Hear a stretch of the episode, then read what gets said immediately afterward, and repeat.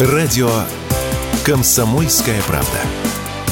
15 лет на страже правды.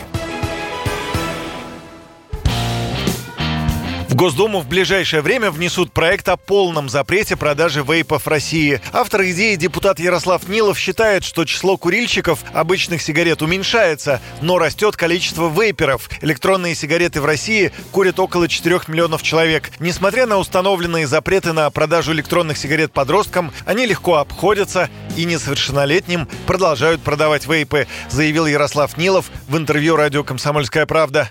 Возраст употребления вейпов снижается. Мы наблюдаем, как, несмотря на наличие запретов, все равно продают несовершеннолетним. Поэтому надо принимать радикальные вещи. Но сколько можно наблюдать, когда вейпы взрываются, калечат нашу молодежь, когда чуть ли не в детском садике уже эти вейпы приносят и их употребляют, когда их рассматривают как некие красивые игрушки, с ними возятся, их забирают у родителей, у, у старших братьев, сестер, начинают ими пользоваться в раннем возрасте. А вейпы провоцируют раковые заболевания, они наносят вред, все это гадость наносит вред всему здоровью человека. Поэтому, конечно, надо подходить радикально. Тем более, что, посмотрите, наши соседи, те же, тот же Казахстан, уже идут на шаг впереди по сравнению с нами. Поэтому не надо бояться, надо с вейпами разбираться.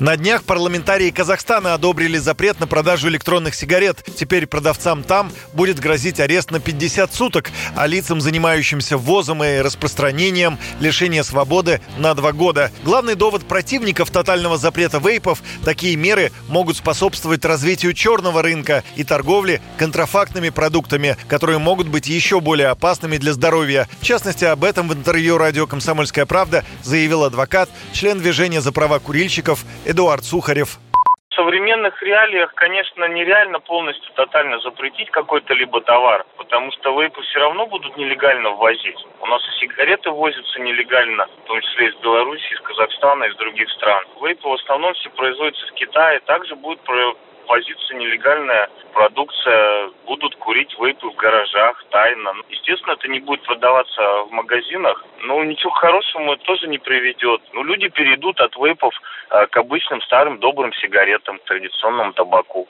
Вот и все.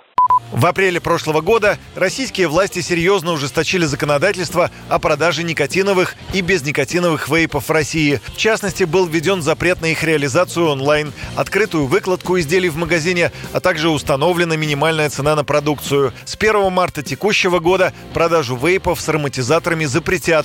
Минздрав уже подготовил их перечень. В документе перечислены все примеси, которые делают такие жидкости более привлекательными для потребителей. Юрий Кораблев, Радио «Комсомольская правда».